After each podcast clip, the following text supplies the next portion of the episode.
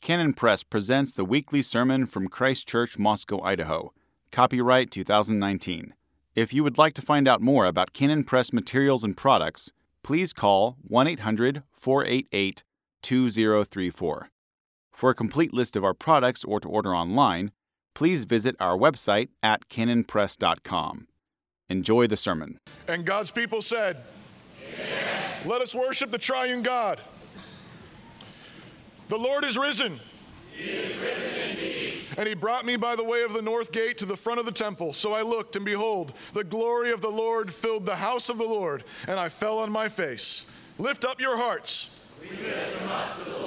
Unto you, O Lord, do we lift up our voice. Unto you, O Lord, do we lift up our voice, our eyes, our hearts, our hands, all that we are. For you alone are worthy to receive glory and honor and power. You have triumphed gloriously over sin, death, and the devil, and you are our salvation. Who is like you, O Lord, mighty God, our man of war? You have bound the strong man and plundered his house and brought us out into light and life and liberty. You have taken our sins away as far as the east is from the west.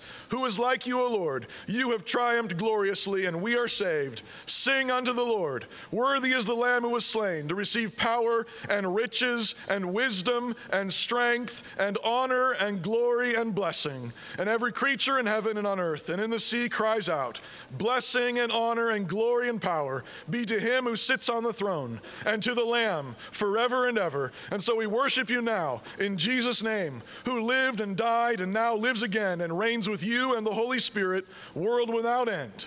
And amen. Amen. Today is Easter Sunday.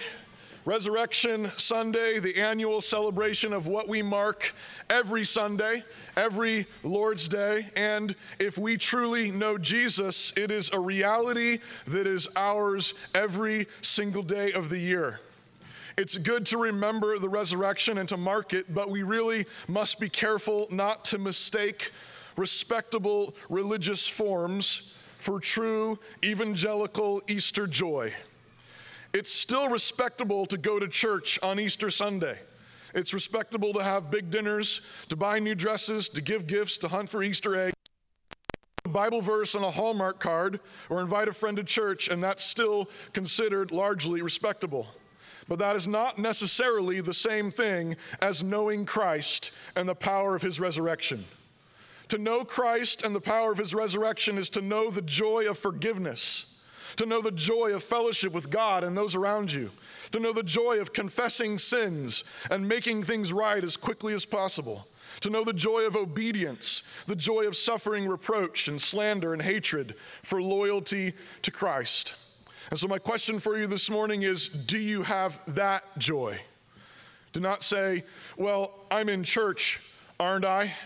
Yes, very good, you are in church, but are you in Christ? Another way to ask the same question is Are you rich in Christ? Knowing Christ means that you have come into unspeakable wealth. And now you find that you have love and joy and peace and patience and kindness and gentleness and goodness and self control sloshing out of you at every turn. And the more you confess your sins and forgive and obey, the more you have. So as you worship today, do not look at the songs, at the people, at the sermon, or at the table. You will not find our joy in any of these things in themselves. They are all signs pointing to our joy, pointing to the one who is our joy. They are windows for you to look through.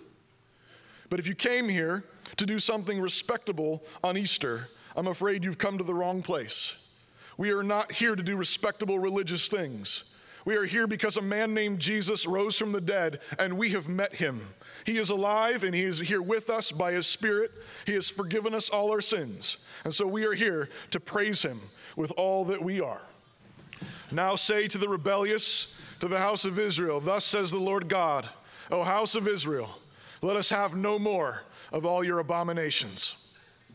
Father, we confess that we have sometimes gone through the motions of prayer and Bible reading and going to church but our hearts have been cold toward you because we have been hiding from you in our hearts, because we have unconfessed sin.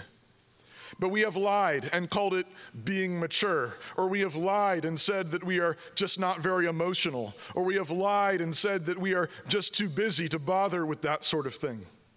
But Father, we confess that you see it all. You know when we draw near to you with our lips, but our hearts are far from you. And we confess that it really is awful and evil and wicked. We confess the sin of pride that would rather look respectable than actually be holy, that would rather look religious than actually be joyful and have your peace. Father, we confess that this is a terrible bargain, and we are refusing your goodness because we are too proud to just humble ourselves before you. So we ask you to forgive us for all of this, and we surrender to you now completely. Anything we've been trying to hide from you, we lay before you. Anything we've been trying to avoid with you, we turn it over to you now. We are done pretending that everything's fine, and we ask you to make us right with you. And we agree with you now as we confess our individual sins to you now. Selah.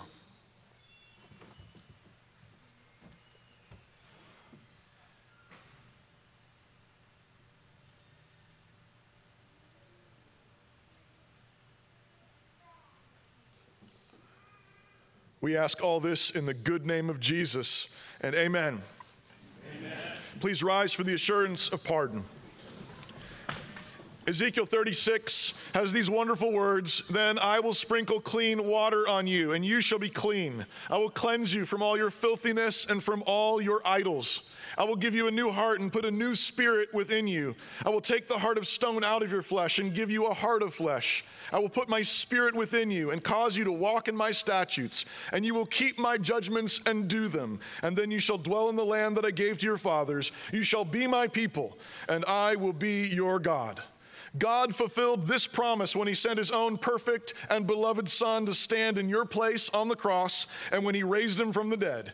God has kept His promises, and therefore I declare to you that your sins are forgiven through Christ. The text is from the Gospel of John, chapter 18, and also chapter 21. These are the words of God. And the servants and officers stood there, who had made a fire of coals, for it was cold, and they warmed themselves, and Peter stood with them and warmed himself. And then in chapter 21, and the other disciples came in a little ship, for they were not far from land, but as it were 200 cubits, dragging the net with fishes. As soon as soon then as they were come to land, they saw a fire of coals there, and fish laid thereon, and bread. Our Father and God, we thank you for your word. I pray that our hearts would be open before you, that your Spirit would take these words and apply it to us. I pray you do this because we ask for it in the strong name of Jesus, and amen. Amen.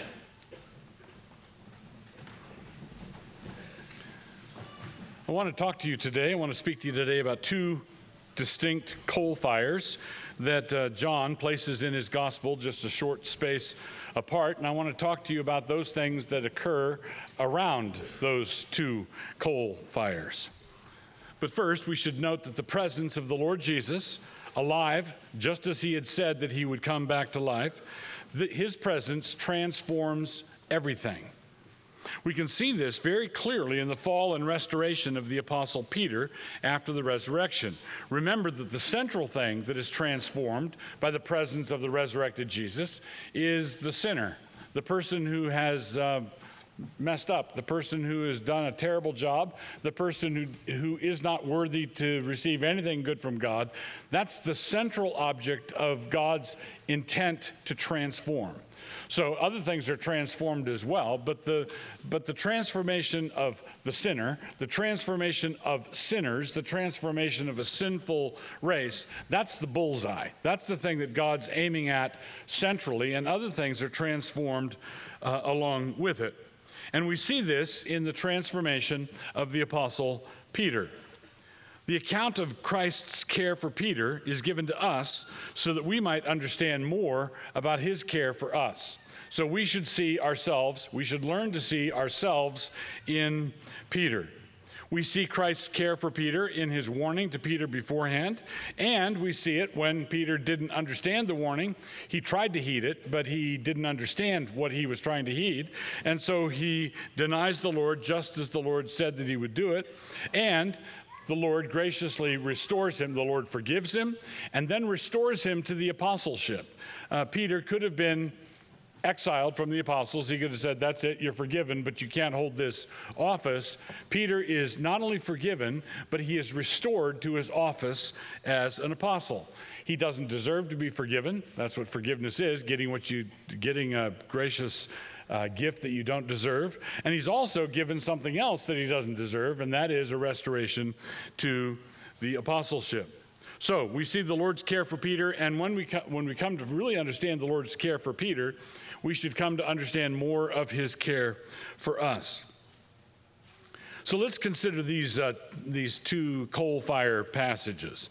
These two verses, chapter 18 and chapter 21, these these uh, passages are just a few pages apart. And if you were operating with a, a, scroll in the first century, you would just have to scroll down a little bit. You'd go from one coal fire, and then you'd find yourself reading about another one. And the, and the word in the Greek for the coal fire is identical in both places, anthrakion. Uh, so anthracite coal comes from the Greek word for coal here. The Apostle John is a very careful writer. And I don't believe that this was an accident. I don't believe that uh, this is something that he just thrown in there. I don't think it's an accident at all. I believe that we are being invited to compare and contrast the two fires as occupying the center of two quite different settings. We have setting one and setting two.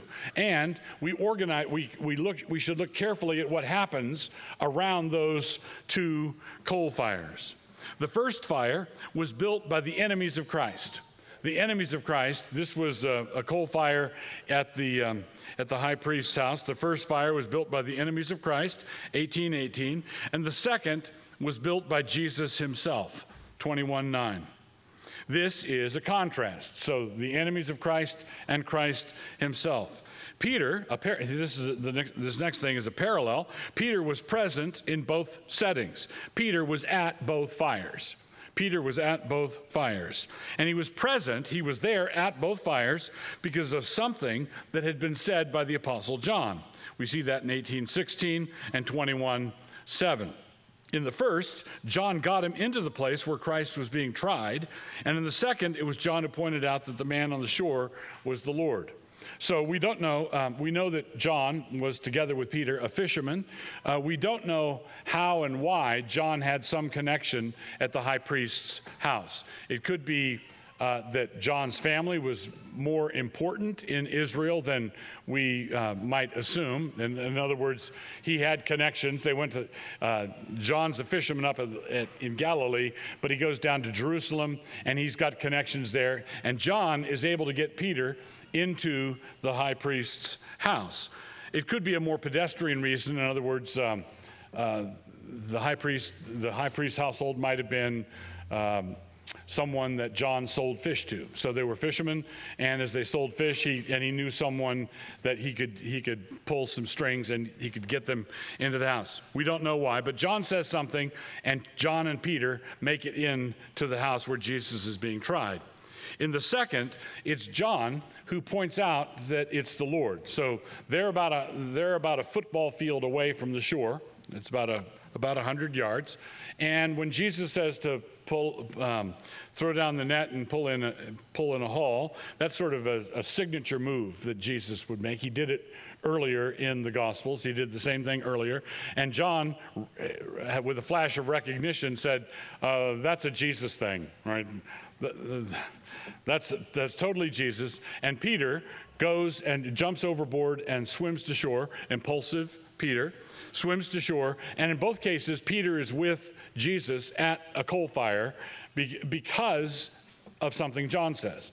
Now, uh, I said with Jesus, remember also that when Peter, with Peter's final denial, with Peter's third denial, uh, it says when the, when the rooster crowed, Jesus turned and looked at him. So Jesus um, is just with, uh, Jesus is close enough to Peter to make eye contact and say, See, I, I, I told you. Now, we should, I, I want to uh, remind you that Peter did not understand what Jesus was talking about, but Peter was not what you would call a physical coward. He was not he was not a physical coward. So when the when the guards showed up to arrest Jesus in the Garden of Gethsemane, remember Jesus had earlier asked, "You guys got any swords? You're going to need swords," and they produced two on the spot. Well, one of them was Peter's, and Peter attacks Malchus, uh, attacks one of the uh, uh, group that came to arrest Jesus, a servant named Malchus, and he strikes off his ear. Jesus heals the ear, but Peter is clearly um, willing to fight. Peter is clearly willing to fight. And Peter, after Jesus is arrested, Peter is trying to be true to his word. He said, he had said earlier, even though, even if everyone denies you, I'm not going to deny you. And so he, he goes with John and he, he does this sort of undercover, undercover secret agent thing. He goes into the high priest's house. See, see, I'm keeping my word. See, I'm doing what I said I was going to do. See, I'm not going to deny you. But he doesn't understand what is going down. He doesn't understand what God's purpose and plan is. And so, at the end, when all of a sudden, when the scales come off his eyes, he, he realizes, oh, I denied the Lord in exactly the way Jesus said that I would do because he didn't get it. But his problem wasn't physical cowardice. His problem wasn't physical cowardice, it was his uh, spiritual obtuseness. He thought he, he thought he was wiser than Jesus. So, Jesus was present at both coal fires. Jesus was present in both of them. In the first, he was on trial for his life. We see that in John 18, 17. And in the second, he had conquered death, 21, 1. So Jesus has not yet been executed at the first coal fire. He has been executed, been three days in the tomb, and he rose from the dead at the second coal fire. In the first setting, Peter denied the Lord three times. Peter denied the Lord three times at the first coal fire, just as Jesus had predicted 1817, 1825, and 1826, and Peter fell into sin. In the second, he affirmed his love for the Lord three times and was reinstated. So remember that famous exchange Peter, do you love me? You know I love you. Peter, do you love me? You know, so it's, it's interesting that the Lord has appeared to Peter at least a couple times before this. All right, this is the third, this, this is the third time, and Peter's reinstated the third time. He's not reinstated the first time, he's not reinstated the second time. And then on this third appearance, Jesus asks him three, three times. So it's one, two, three, and then th- one, two, three within the third. Peter, do you love me? Peter, do you love me? Peter, do you love me? And uh, scholars are divided about this. About the, you may have heard about the verbs being used. Peter, do you do you agapao me? Peter, Lord, you know I have warm affection for you. You know I love you. Have warm phileo love for you. Peter, do you agapao? You know I do. And then Jesus reduces it the third time. Peter, do you have warm affection for me? And Peter says, You know that I do. And then Jesus reinstates him. All right, so Jesus reinstates him. It's grace and mercy. So, in the second time, in the, around the second coal fire, he affirms his love for the Lord three times, and he's reinstated. Uh, Peter likes to do, thing in, uh, do things in threes. Later on in the book of Acts, the a sheet is uh, in his vision of the unclean animals about preaching to, uh, preaching to Gentiles. He has the vision three times, and he has, you know, um, no, I'm not going to do that. No, I'm not going to do that. So in the first, Peter received something from wicked men. It says it was cold, and Peter was there at the fire, warming himself at the fire. He was receiving something from wicked men he ought not to have been receiving. And in the second, he received something from the Lord. He received food, he received breakfast, and he received forgiveness and reinstatement. In the first, in the first instance, Peter does not compare favorably with the disciple that Jesus loved. Now, John wrote this gospel, and, and the disciple that Jesus loved is John's oblique way of talking about himself in the third person, sort of semi uh, third person. Peter does not compare favorably with John uh, in this account. John was more influential at court. John was the one able to get him in. John didn't deny the Lord, and John didn't run away. So if there was one disciple out of, we, we see in Scripture strike the shepherd and the sheep will be scattered. The one disciple who didn't scatter, the one disciple who did it right all the way through, the one disciple who did nothing wrong was John. And we, we see that Jesus had picked his 12 uh, disciples out of a larger crowd. He had a group of 70 followers at least. There was a, a greater multitude than that, 70, but 12 out of the 70. And then there were three uh, out of the 12 uh, Peter, James, and John, who were closer to Jesus. And then out of the three, John was the Lord's best friend. John was the Lord, uh, John was the disciple that Jesus loved.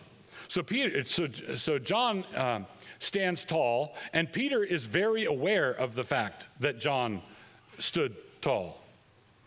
So in the second, uh, at the second coal fire, Peter has all comparisons put to rest. John 21, 21 and 22.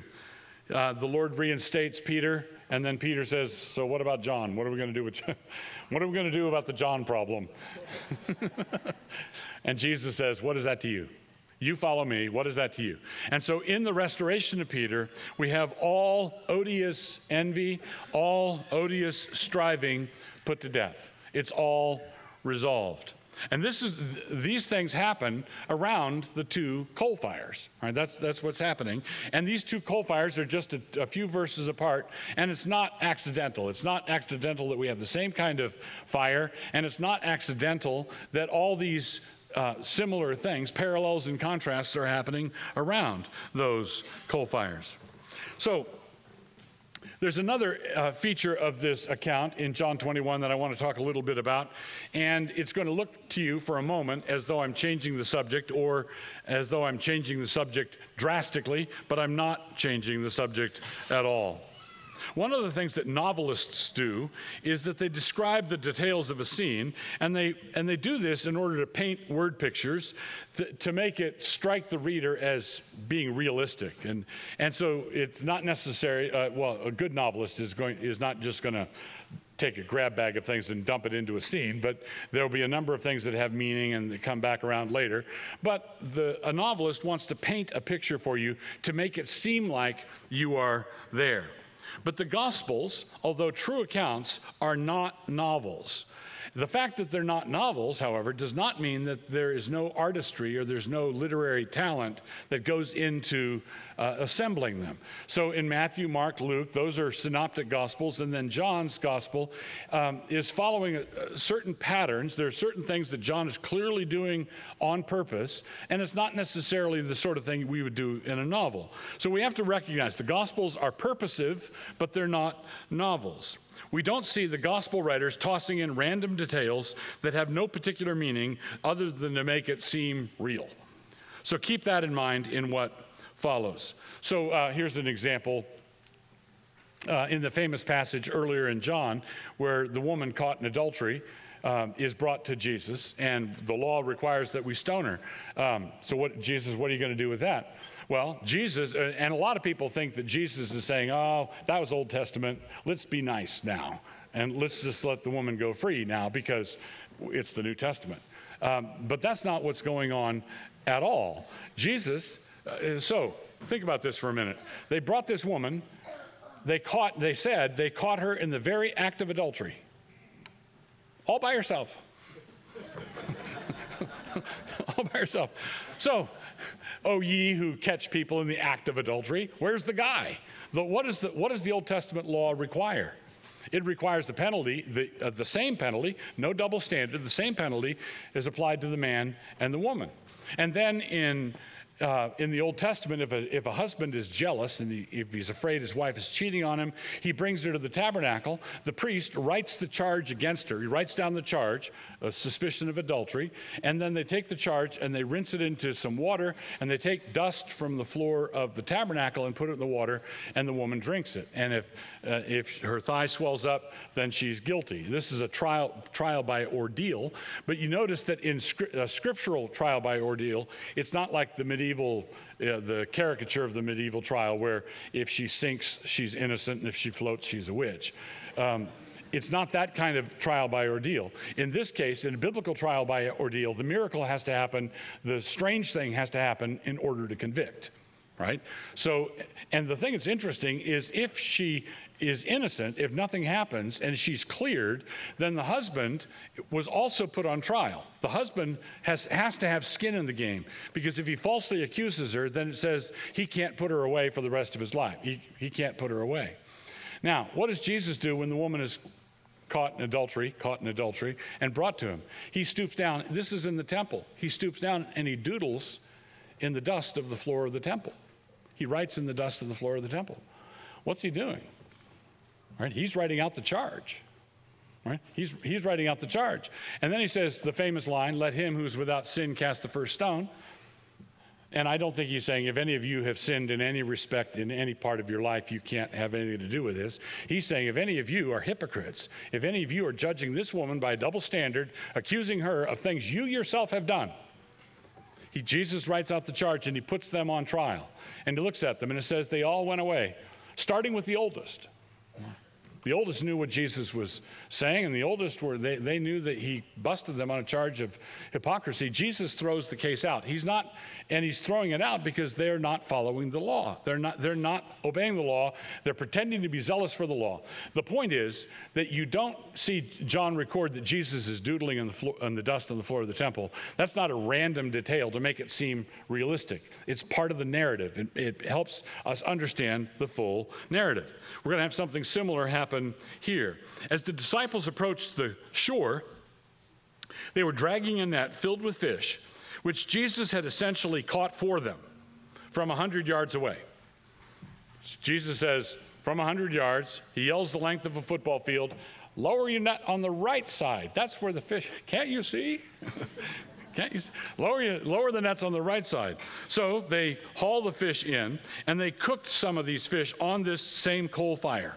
Now, what I'm about to, what I want to lay out for you is not a mystical or a spooky reading of the text. This is a literary reading of the text. The issues are placement, foreshadowing, parallelism, literary conventions, and so on. So, Jesus calls out to the disciples from about 100 yards away. He told them to put their nets down over the right side of the boat, which they did. When they'd done so, the result is a huge haul of fish. This was a way that Jesus had of identifying himself. All right, this is he's done this for them before, and he's identifying himself. When he first called them to ministry, he had called them away from their nets, Matthew 4, 18 through 22, so that they could become fishers of men. I want you to remember that phrase, fishers of men. That's central to all of this. And when Jesus had done a similar miracle like this one before, he uh, telling Peter where the fish were, the response that Peter had when he hauled that haul in and it started to sink the boat, what was Peter's response then? He says, Depart from me, for I'm a sinful man. Depart from me, Lord, I'm a sinful man. The, the, the earlier haul of fish had made Peter aware of his what? Of his sin. Peter was aware of his sin because of this huge haul of fish. So Jesus, knowing that Peter needs to be made aware of his sin, um, gives him another huge haul of fish. So Peter was aware of his own sinfulness, Luke 5 8. Now, the scene in John has a, therefore has a return of both elements. Jesus is dealing wonderfully with Peter's sin and fall, and Jesus also recommissions him to the ministry as a fisher of men.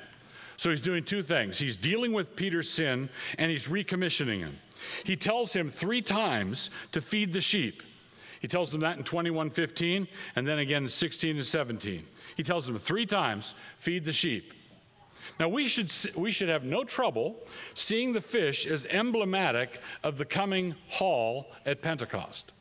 When uh, we, we have trouble in the Northwest with this, well, I will make you fishers of men. Uh, he's not talking about trout fishing in the mountains with lures, catching trout one at a time. He's talking, he's talking about nets. He's talking about a wholesale operation. He's talking about the kind of thing that some of you go up in Alaska to do, right? He's talking about bringing in fish, tons of fish. That's what happened at Pentecost, right? That, it's that kind of uh, fishing. So the nations were to be brought into the boat. The nations were to be hauled into the boat. And Jesus indeed made his disciples fishers of men, and he makes Peter again, for the second time, a fisher of men. In this case, Peter had jumped out of the boat, and the others brought the fish in, but Peter is soon to rejoin them in the work. But what is it? What is it? You might say, remember what I said Jesus isn't doodling in the dust on the temple floor for no particular reason, or John. Uh, didn't just record that for no particular reason. What is it with the specific number of fish? Is there anything to that? Or is it just a little realistic detail thrown in? And this is a good place to illustrate the difference between a careful literary reading versus a mystical reading. This number, 153 fish, has been the occasion of a goodly amount of ingenuity that has been spent some of it uh, has been fanciful, some of it has been sober, and some of it has been pretty pedestrian. So bear with me for a moment. Some of you are not math types. This is the MEGO. Uh, you know what MEGO is. My eyes glaze over. The, but if you do that, you're going to be sorry because there's something really cool here. The pedestrian reading is that 153 is mentioned because that's how many fish there were, darn it. Why did John record there were 153? Because it wasn't 152, it wasn't 178. He, so, why did God want faithful followers of Jesus Christ to the end of the world to know that there are 153 fish there? I think it's a more than a, just adding something for realism. A fanciful reading, here's a, an example of fanciful reading, but there's an element of truth even in this fanciful reading, is if you add the 10 of the 10 commandments to the 7 of the sevenfold Spirit, as Augustine argue, uh, argued that we should do, you get 17. And 153 is the triangular of 17. So you might say, what is a triangular? The word triangular means that if you add the numbers 17 and 16 and 15 and 14, 13 down to the number 1, you take any number and then add you just add them all together descending from that initial number, the sum that you get is the triangular of that number. Okay? So, if you add 17 to 16 to 15 to 14, you get 153. So Augustine said clearly 10 commandments, sevenfold spirit, 17, 153. That's where you think, Doctor, you're cutting too deep, you're scratching the table.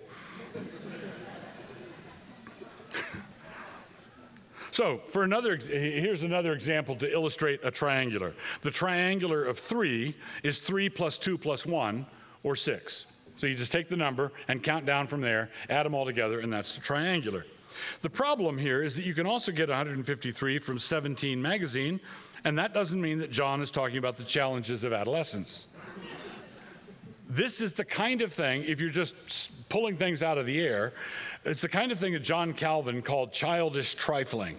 It's nothing more than free association. You don't have any grounds in the text. So uh, when, when something is proven to you from the scriptures, it's something that compels belief.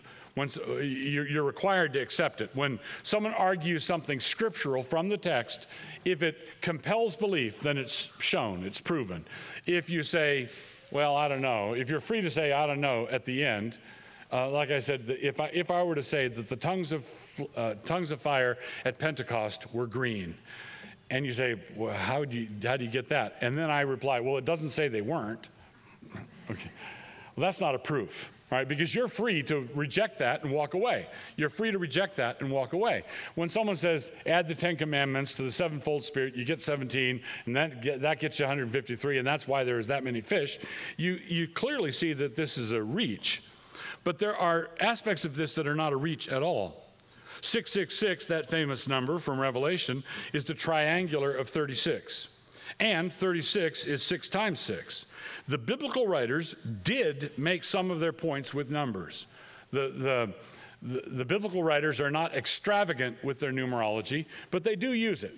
They're, they're, not, they're not shy of using it, but they don't go overboard. And when you want to make a point with it, I think you have to be able to prove the point. And John in particular does this. John in particular is, uh, John was brilliant. Uh, I, th- I think genius level brilliant. And he, he, in particular, was interested in this sort of thing. Remember that John is also the author of the book of Revelation. The fact that it's unusual to us doesn't make it unusual or odd to them.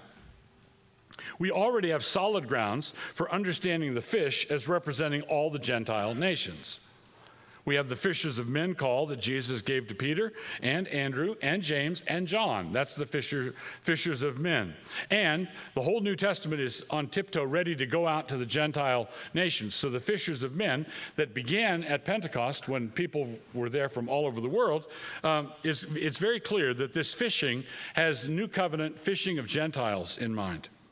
No one in the, uh, uh, th- throughout, the old, throughout all Scripture, the sea represents the Gentiles and the land represents the Jews. The sea, the Gentiles, and the land, the Jews.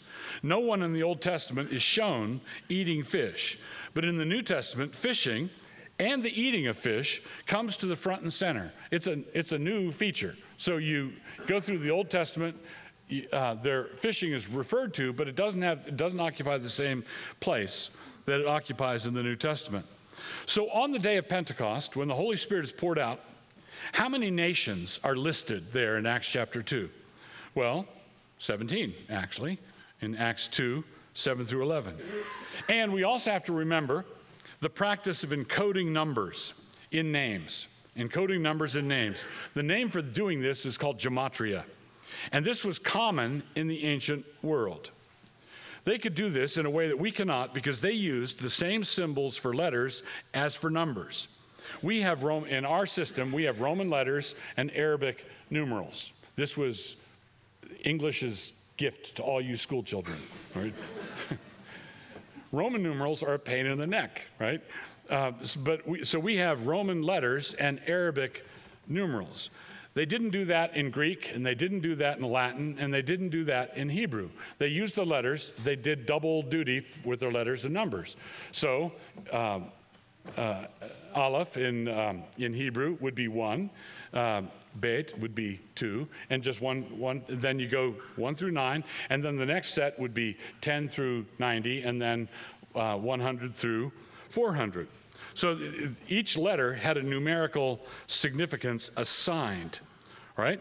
We have Roman letters, Arabic numerals, and in English, in, in English, if our alphabet worked in this way, again, you school children, be thank God it doesn't, but if our alphabet worked this way, the numerical value of my name, Doug, would be 4 plus 60 plus 300 plus 7, or 371. Make of that what you will. I see people scribbling. So, so in a world, in the ancient world, in a world without crossword puzzles, in a world without the internet, or no clever memes, there were no clever memes, no internet, there was no crossword puzzles. The world back then still contained that kind of person who does who gravitates to that kind of thing. Have you ever wondered, you know, back in 1350 there was some guy shoveling out stables, and all of his gifts were in software coding. he was that kind of person. He was born for software code. And he periodically would stop and lean on his shovel and say, I have these strange yearnings. I've no idea why. So there, there's always this kind of person. There's the kind of person who realizes, and someone, I don't know who it was, but someone did, if you rearrange the letters of Britney Spears, you get Presbyterians.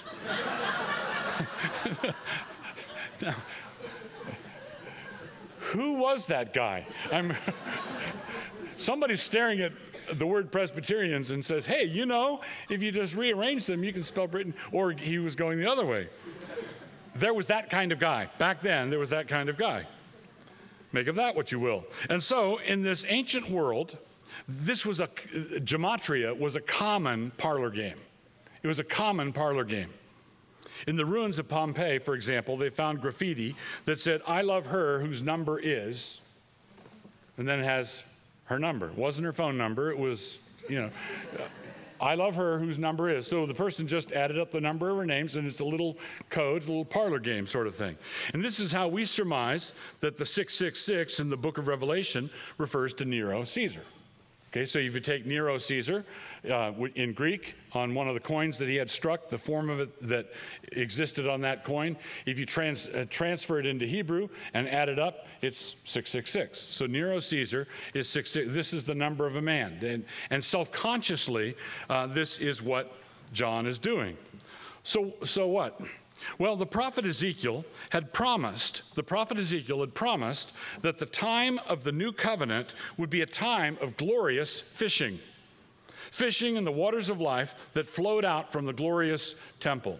So the temple is restored. The temple in Ezekiel is the same as the New Jerusalem at the book of the at the end of the book of Revelation. And water, living water flows over the threshold. And it's just a wet thresh, threshold initially, and then it gets your shoes wet, then your ankles, then up to your knees, and then you you finally have to swim in it.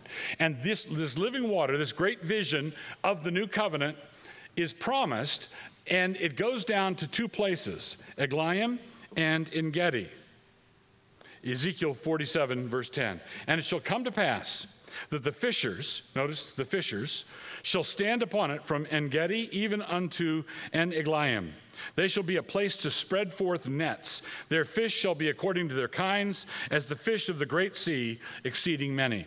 Now, this, these are the fish that are swimming in the living waters that are flowing out of the new covenant temple, right? This is clearly an image of salvation. It's clearly an image of people being brought in.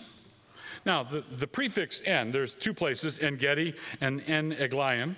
The prefix en simply means spring, like we would have the Colorado Springs is the name of a, of a town.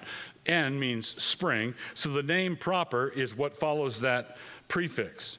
So if you, if you, look at the numerical value of Gedi in Hebrew, apart from the prefix, we find that it's 17.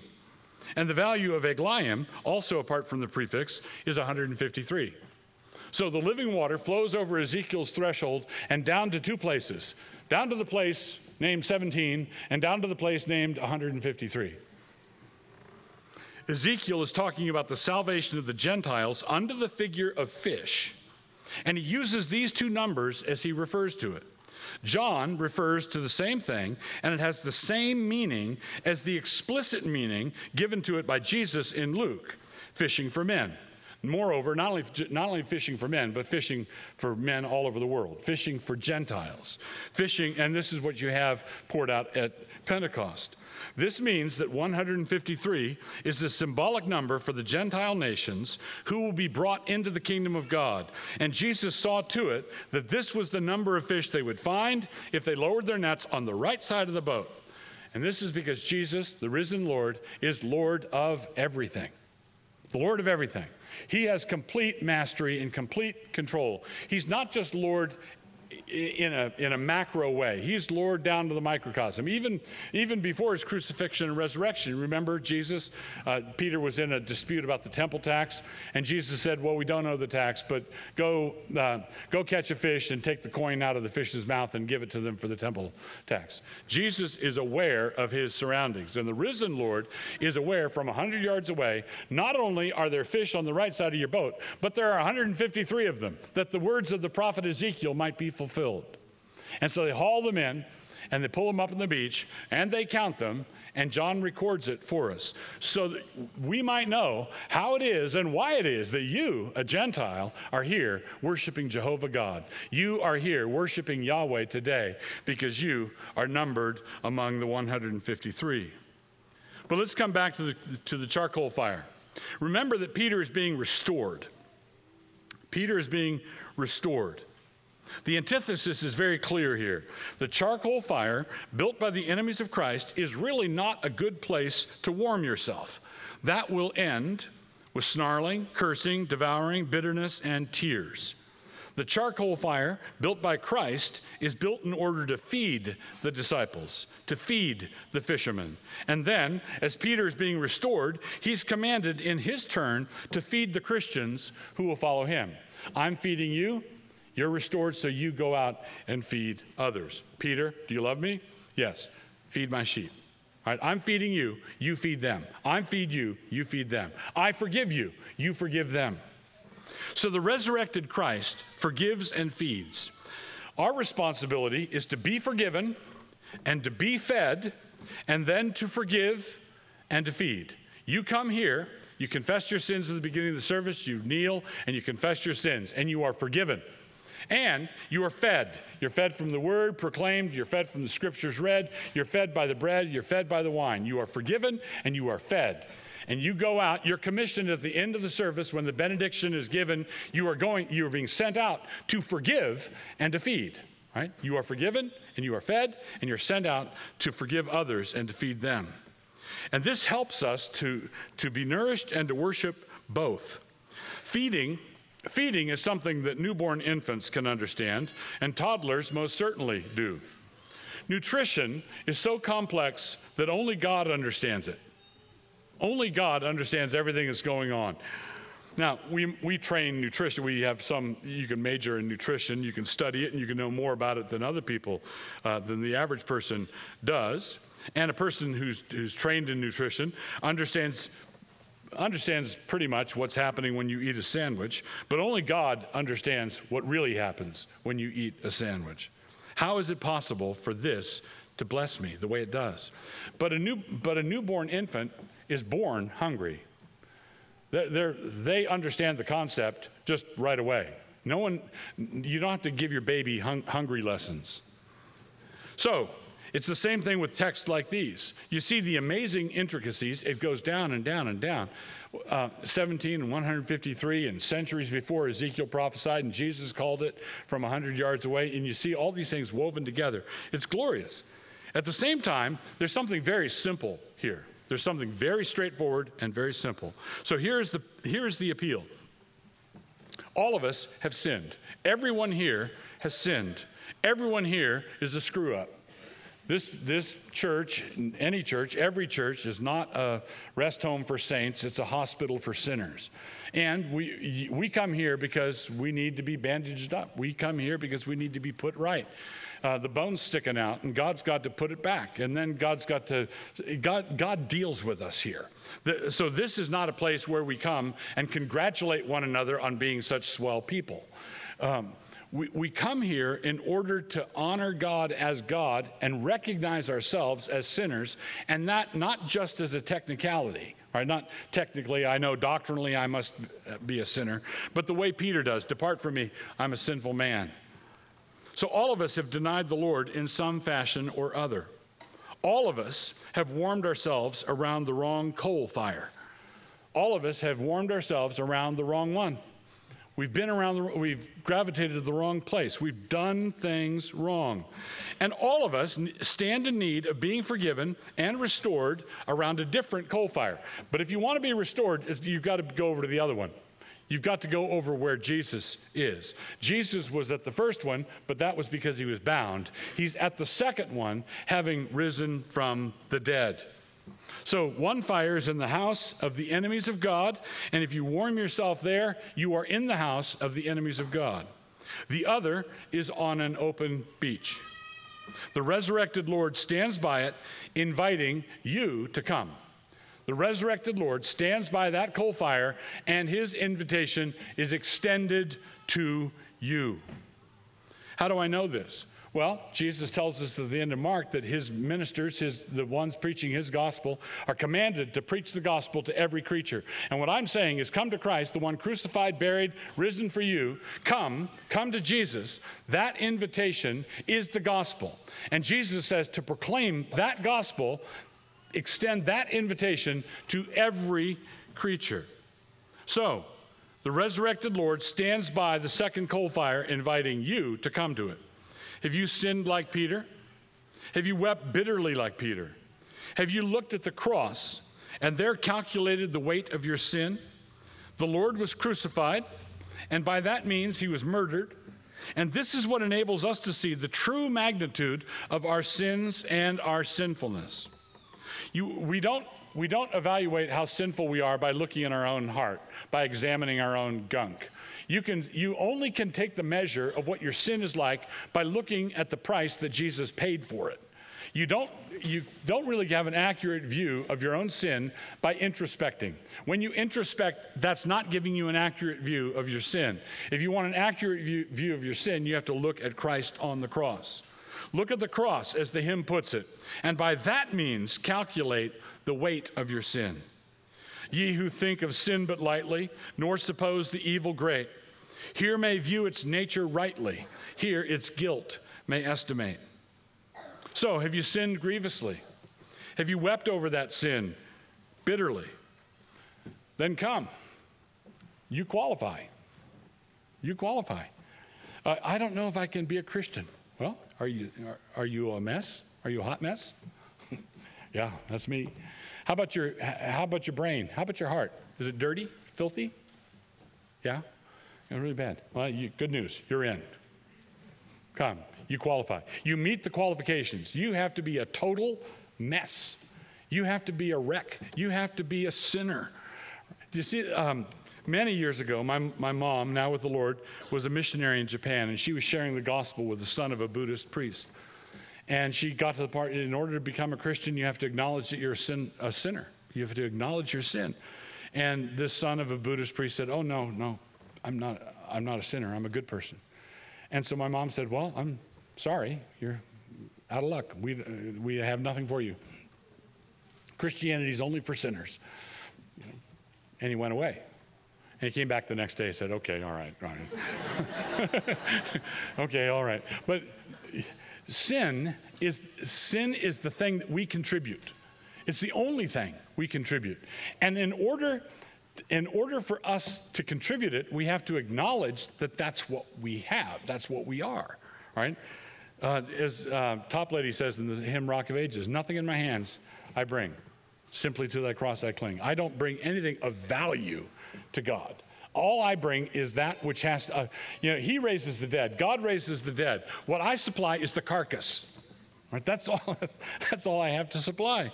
So, have you sinned grievously? Then come. Then come. Now we like to say, well, uh, we we bluster like Peter. Peter said, Jesus said, the shepherd will be struck, the sheep will be scattered. Peter said, not, I, I won't. And all the other disciples followed him. And we think, and we, and we have that heart tendency ourselves. We like, well, if I had been there, if I'd been there in the Gospel of John, if I'd been there during Passion Week, I wouldn't have done that. I wouldn't have done what Peter did. I, I would have done what John did. I, John was faithful all the way through. John stood straight. John didn't bend. John didn't. John was faithful. I would have done what John did, not what Peter did. You know? Do you see what you're doing? You're doing what Peter did. that's Peter. John didn't talk that way. Peter talked that way, and that's why I fell. Right, we, we need to, to we're, our tendency is to be full of ourselves. We need to lay it all down. We have to say, yes, I'm a sinner.